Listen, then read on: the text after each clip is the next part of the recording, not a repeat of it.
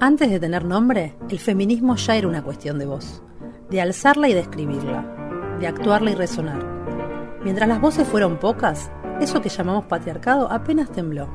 Cuando fueron muchas y unieron sus tonos diversos, lo que parecía natural se reveló histórico, lo evidente se tornó injusto, y lo antes acallado se hizo denuncia pública. Esta antología sonora reúne 14 nombres y sus textos. Una apuesta de amplificación que va del yo hablo de una escritora como Claire de Mar al silencio estratégico de una librepensadora como María Lacerda. Detrás de estos nombres propios palpitan legiones, masas, grupúsculos, organizaciones, clubes, aquelarres, círculos de lectura, hordas. Desacatadas, las mil lenguas de la enunciación feminista no caben en ninguna revolución, la desbordan. Un movimiento de innúmeras bocas para dudar de los cierres y las burocracias para agitar las secretarías generales y los comisariatos, para enrarecer partidos y sindicatos y habitar los aparatos de Estado con un ojo en la puerta de salida. Feminismos disidentes para leer la letra minúscula de las políticas públicas, los registros civiles y las utopías. Para denunciar la feminización de las deudas, vociferar contra la debacle ecológica y habitar las luchas antirracistas, antifascistas, antipunitivistas y antiespecistas presentes y futuras. Se invita a escuchar estas voces en los gritos y en los silencios, porque en cada una de las puntuaciones apasionadas reviven los feminismos para la revolución permanente de la mismísima revolución.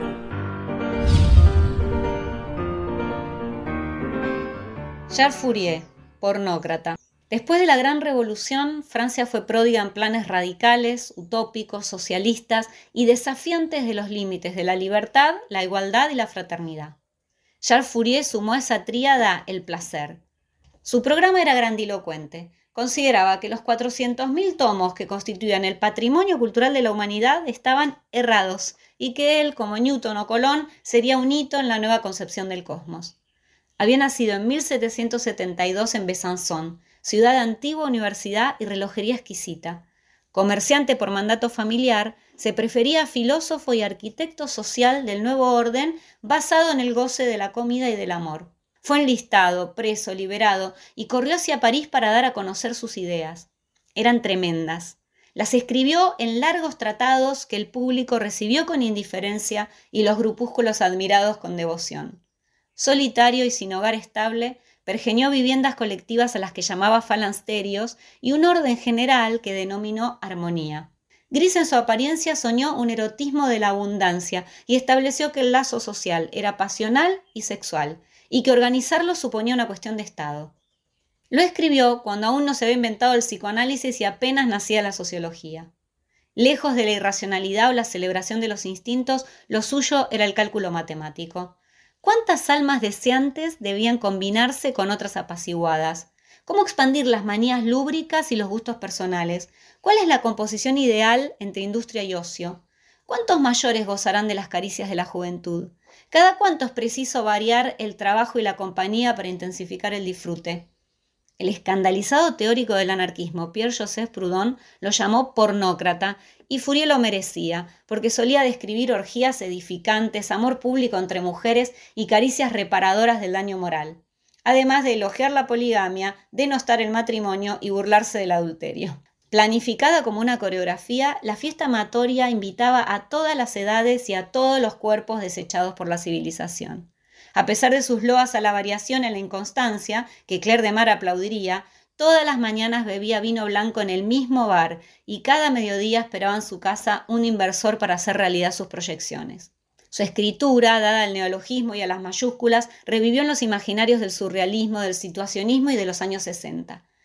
Hasta entonces, parte de su obra era desconocida porque algunos discípulos retasearon los borradores más osados por temor a las malas interpretaciones. Por eso, los manuscritos del Nuevo Mundo Amoroso se editaron por primera vez en París pocos meses antes del revuelto mayo de 1968. Esos fragmentos confusos y habitados por personajes novelescos revelan un lúcido delirio.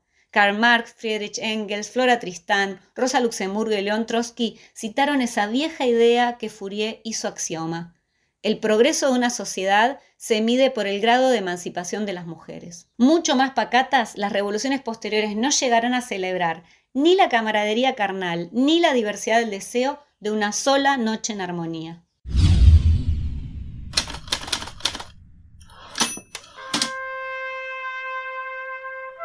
Charles Fourier, en la voz de Luciano Padilla López. El egoísmo, efecto inevitable del amor limitado a la pareja. Lo que ha inducido a error a todos los filósofos civilizados sobre el destino del amor es que siempre han especulado sobre los amores limitados a la pareja.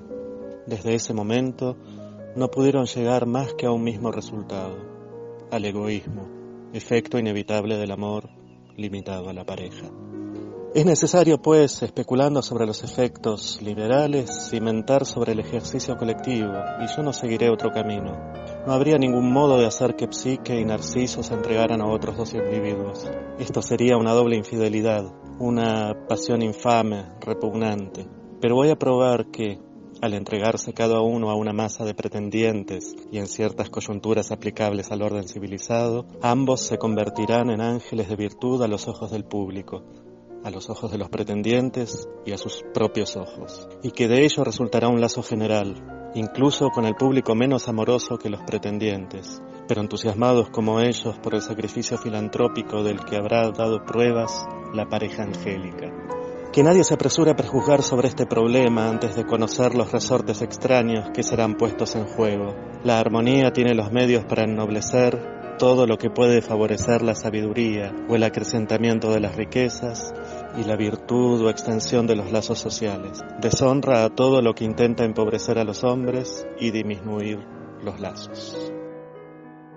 La poligamia domina por doquier. Los que juzgan las obras por los títulos tendrán aquí un buen tema de glosa sobre el título de Amores polígamos y omnígamos. Unos repetirán la frase ingeniosa de Molière de que la poligamia es un caso digno de la horca, de donde se sigue que la omnigamia es archidigna de la horca. Otros perorarán sobre el pathos filosófico, sobre la moral y la política, y con pocas palabras se los podrá confundir. Si la poligamia es un vicio digno de la indignación de los filósofos, ¿cómo puede ser que no hayan encontrado herramientas para extirpar la sociedad bárbara que tiene en régimen de poligamia a 500 millones de hombres? ¿Cómo puede ser que entre los 300 millones de salvajes y civilizados, los primeros suelan practicar esa poligamia como virtud, mientras que todos los civilizados la practican en secreto, aunque en su opinión esté reputada como vicio, como delito de adulterio? Cuando un vicio o pretendido vicio domina en todas partes, legalmente entre la mayoría de la humanidad y clandestinamente entre la minoría, no debemos llegar a la conclusión de que habría que encontrar cómo tolerar lo que no se puede impedir. ¿No sería muy preferible sacarle provecho en vez de entregarse a inútiles declamaciones contra una falaqueza inseparable de la naturaleza humana? Esta fue una producción de Miel de Arcilla Contenidos. Para saber más de nosotras, búscanos en las redes.